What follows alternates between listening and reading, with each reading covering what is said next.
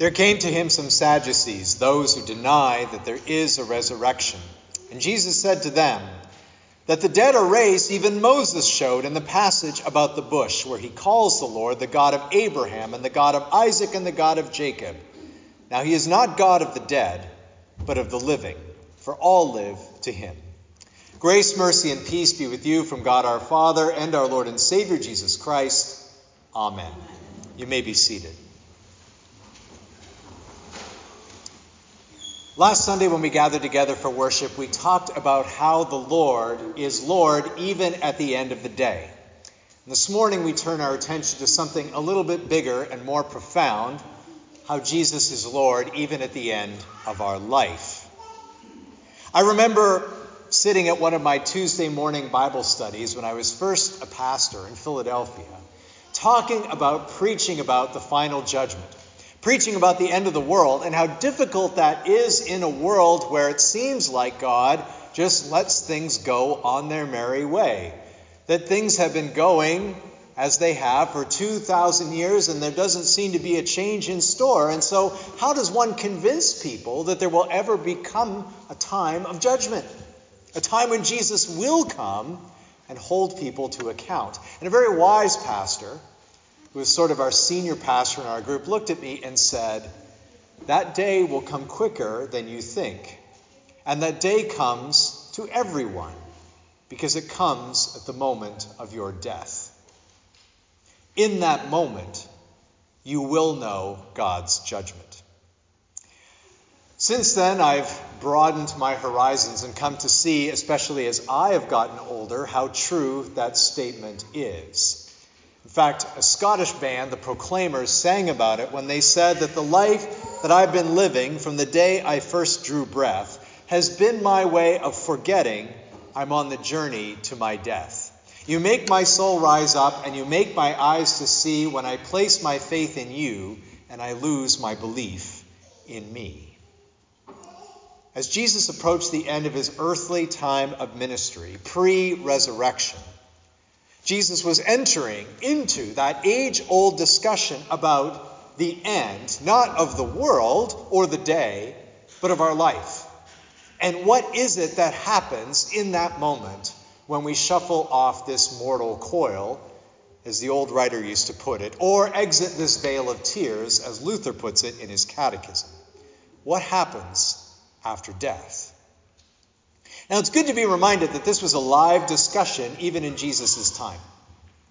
There was a lot of debate that went on even amongst the Jews, the people who had the inspired scriptures in their hands, as to what exactly happens after we die. And there wasn't unanimity on this question in the Jewish community, the wider group of people who were believers in the God of Abraham and Isaac and Jacob. We're introduced early in the Gospels to the Pharisees, who we come to think of as the bad guys, although when it comes to this question, they are actually the ones who are in the right.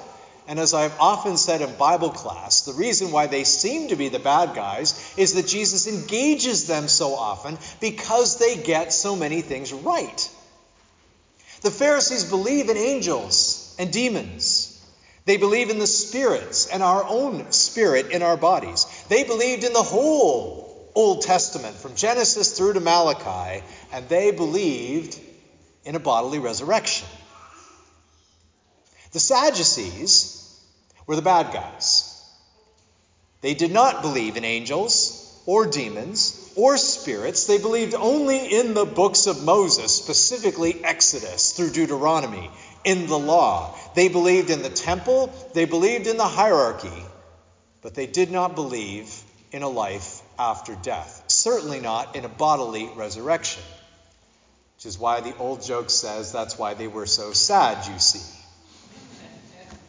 Now, you don't have to take my word for this distinction because it's actually written and described in the New Testament near the end of the book of the Acts of the Apostles. In Acts chapter 23, Paul, who's in the middle of a trial, perceives that one part of the people there were Sadducees and the other Pharisees. So he cried out in the council, Brothers, I'm a Pharisee, son of Pharisees.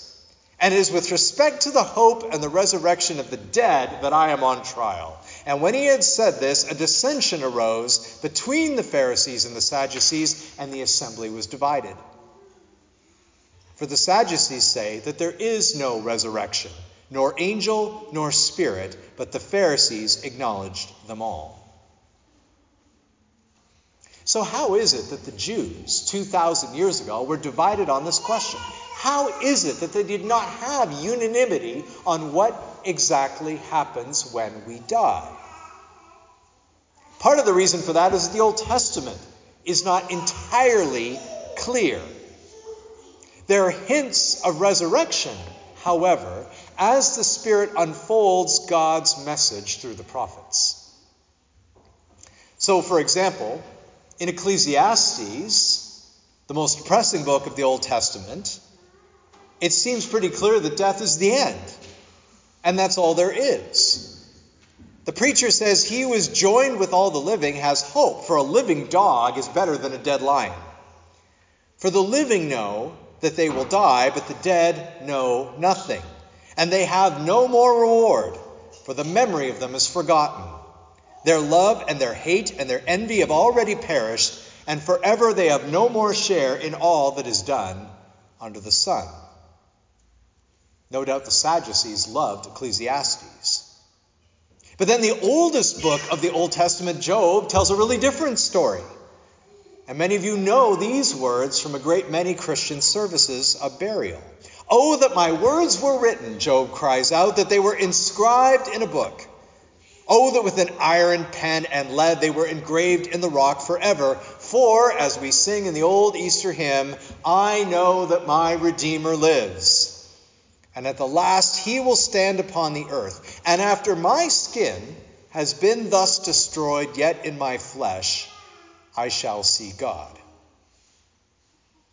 Now, while the Sadducees were limited in what books of the Old Testament they read, the Pharisees were not.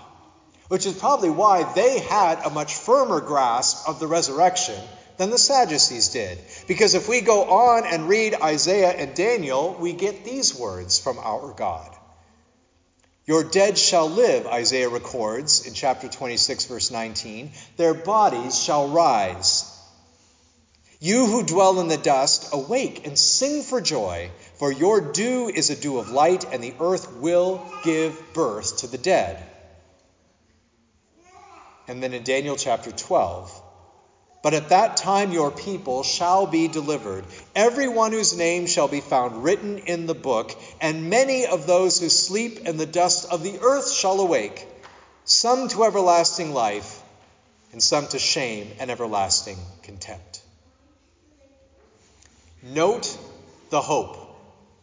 If you were a Jew who believed firmly in the promises of God regarding life after death, your hope was in a resurrection of your body. That your body would rise and that you would live with God if you had placed your trust in Him. While those who have trusted only in themselves will find only themselves available for comfort. Now, what do I mean by that? What I mean is when it comes to life and the end of life and life after the end of life, the opposite of having trust in Christ and finding comfort in Him is having trust only in yourself and finding comfort only in yourself. These are the two alternatives.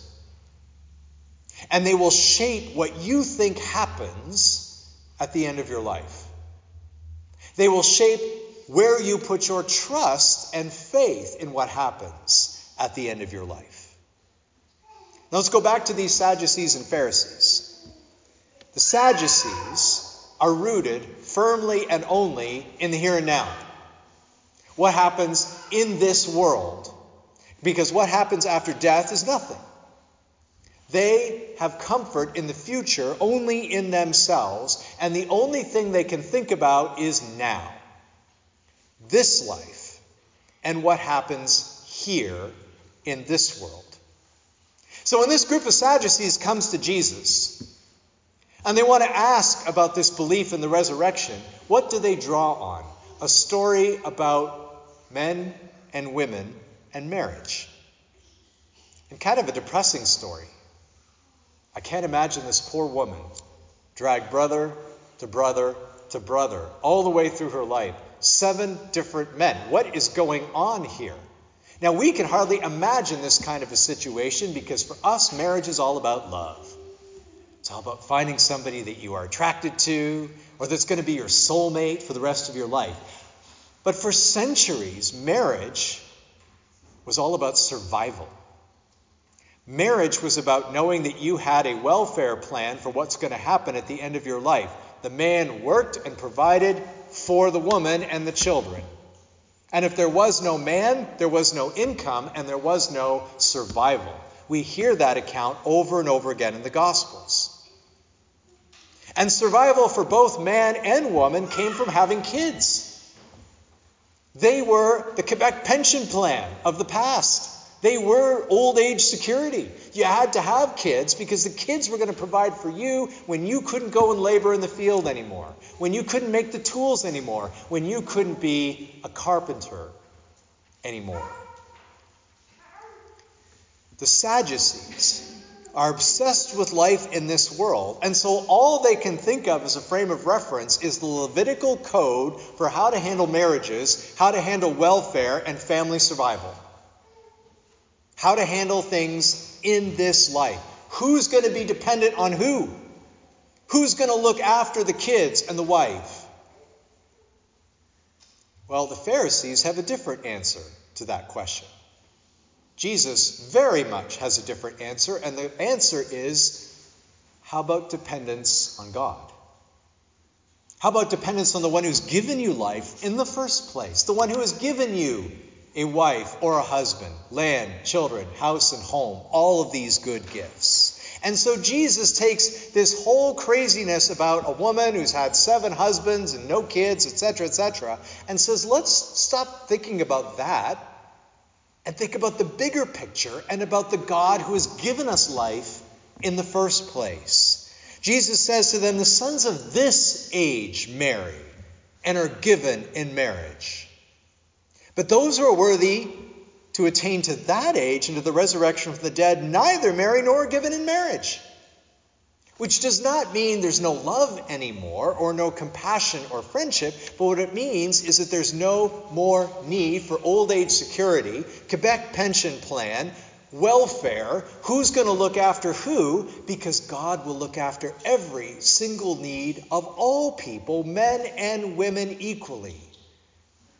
The only dependence we will need to have and that will matter in the life of the world to come is dependence on God where our dependence should have been and our comfort should have been in this life, but where it's gotten so twisted by all sorts of different preoccupations and obligations. The resurrection puts us past the end of our days, past the end of our life, into something brand new.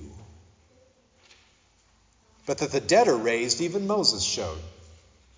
In the passage about the bush, where he calls the Lord the God of Abraham and the God of Isaac and the God of Jacob. Now he is not God of the dead, but of the living, for all live to him.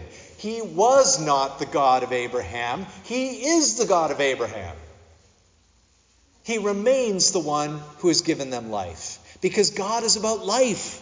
Not what passes for life in this sinful vale of tears, but the kind of life He created in the beginning in the garden. World of peace, joy, compassion, a life free from sin and petty preoccupations, a life that is solely, completely, 100% and only dependent on God. So, what happens after we die? Not what our culture says, our culture which has too often infiltrated even the Christian church. Our culture has two ideas outside these walls of what happens after you die. The first is what I call Oprahism. Still a prevailing view. I even hear Christians tell other Christians this sort of thing at Christian funeral services. Well, Grandma's looking out for us now. She's up there somewhere, maybe somewhere between the orbit of the moon and Mars, keeping a watchful eye over all things. There's another angel that received their wings. That somehow when people die, they become angels and are watching out over all things on the planet. Of course, the other view, predominant in Quebec, is that nothing happens after you die. Death is death is death, and that's the end. But what Christ, the Lord of the living, has demonstrated, preached beforehand through the prophets, preached in his own Easter event, preached through each and every one of his apostles and evangelists who spread the news, is that what happens after death is a new world yet to come and our resurrection into it. You've been saying the words all of your life in the Christian church, maybe you just didn't realize that you've been reciting this faith. We look for the resurrection of the dead and the life of the world to come. We say it every Sunday in the Nicene Creed. If you remember studying the small catechism's explanation of the third article, then you have recited, On the last day, he will raise me and all the dead and give eternal life to me and all believers in Christ. You sung it at Easter. Jesus, my Redeemer, lives. I too unto life shall waken. Endless joy my Savior gives. Shall my courage then be shaken? Shall I fear, or could the head rise and leave his members dead? Or in a hymn that, when I was a little bit younger, I kind of didn't like. Maybe because we overdid it at the church where I served in Texas, but have come now to appreciate more and more. Lord, thee I love with all my heart. Where in the last stanza we sing, Lord, let at last thine angels come to Abram's bosom, bear me home, that I may die unfearing, and in its narrow chamber keep my body safe in peaceful sleep until thy reappearing, and then from death awaken me, that these mine eyes with joy may see, O Son of God, thy glorious face, my Savior and my fount of grace. Lord Jesus Christ, my prayer attend, my prayer attend, and I will praise thee without end. That was the last discussion that Jesus had with the Sadducees, according to Luke. And it wasn't about anything petty or insignificant, it was about the most and biggest issue of all. What is this life all about, and what happens when we die? Jesus' answer is clear and profound that the God who is life of our life here will be the one to grant us eternal life in a resurrected and restored world in the life of the world to come. All the dead will be raised. Those who have been found in Christ will remain with Christ. Those who shunned Christ in this life will live in eternity without Christ in the life of the world to come. It's that simple. And so we pray as we did last week and as we will again next week. Abide with us, Lord, for it is toward evening and the day is far spent. Abide with us and with your whole church. Abide with us at the end of the day, at the end of our life, at the end of the world. Abide with us with your grace and goodness, with your holy word and sacrament, with your strength and blessing. Abide with us when the night of affliction and temptation comes upon us the night of fear and despair, the night when death draws near. Abide with us and with all the faithful, now and forever. Amen.